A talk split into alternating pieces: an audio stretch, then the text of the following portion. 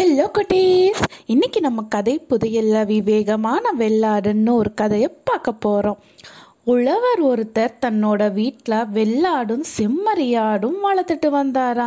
அந்த ரெண்டு ஆடுகளும் நெருங்கிய நண்பர்களாக இருந்தாங்க. எங்கே போனாலும் ஒன்றாதான் போவாங்களாம்.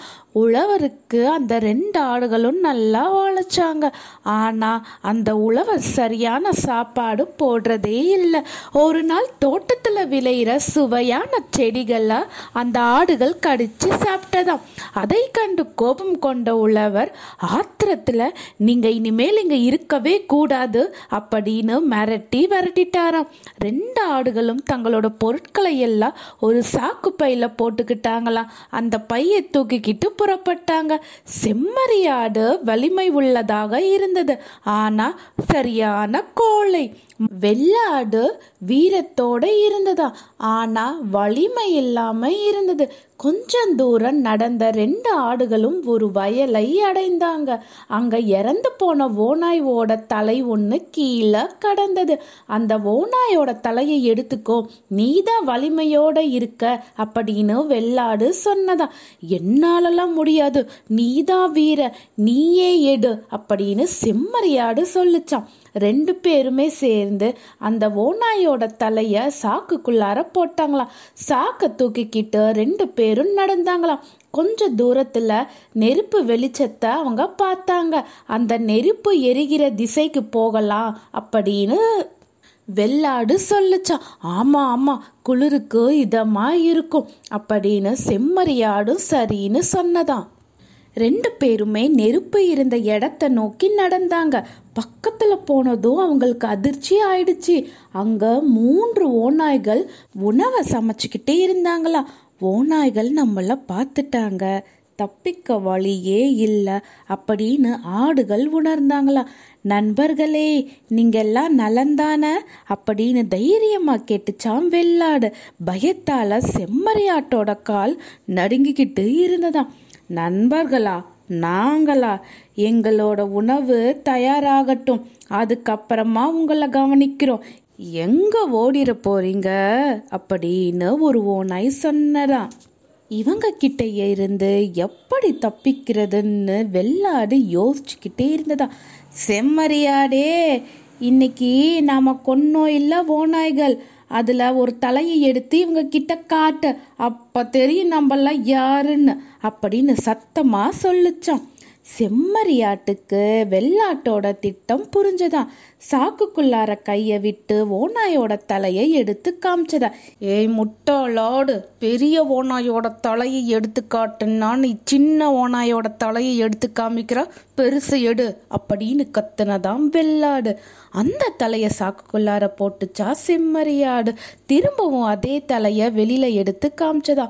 கோபம் கொண்ட மாதிரி நடிச்சதாம் வெள்ளாடு இருக்கிற தலைகள்லையே பெரிய தலையா எடு அப்படின்னு கத்துனதாம் வெள்ளாடு. அந்த தலையை போட்டுட்டு அதே தலையை திரும்பவும் வெளியே எடுத்து காமிச்சதா செம்மறியாடு. இதை பார்த்த மூன்று ஓநாய்களும் நடுங்கி போயிட்டாங்களாம். ஆஹா இவங்க சாதாரண ஆடுகள் இல்லப்பா. நீ போய் அவங்கள கேலி செஞ்சிட்டையே.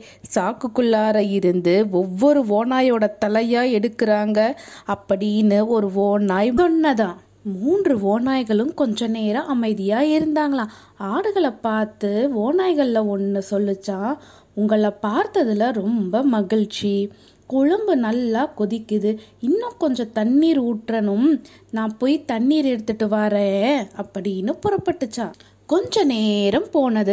ரெண்டாவது ஓநாய் சொல்லுச்சான் அந்த ஓநாய்க்கு நம்மளோட அவசரமே தெரியாது. போய் எவ்வளவு நேரம் ஆச்சு நான் போய் அதை அழைச்சிட்டு வரேன் அப்படின்னு புறப்பட்டதான் பரபரப்போடு இருந்த மூணாவது ஓனாய் ரெண்டு பேரும் எங்கே தான் போய் தொலைஞ்சாங்கன்னு தெரியல. நான் போய் அவங்கள அழைச்சிட்டு வரேன்னு அங்கே இருந்து ஓடி போயிடுச்சான் செம்மறியாடே நம்மளோட திட்டம் வெற்றி பெற்று விட்டது.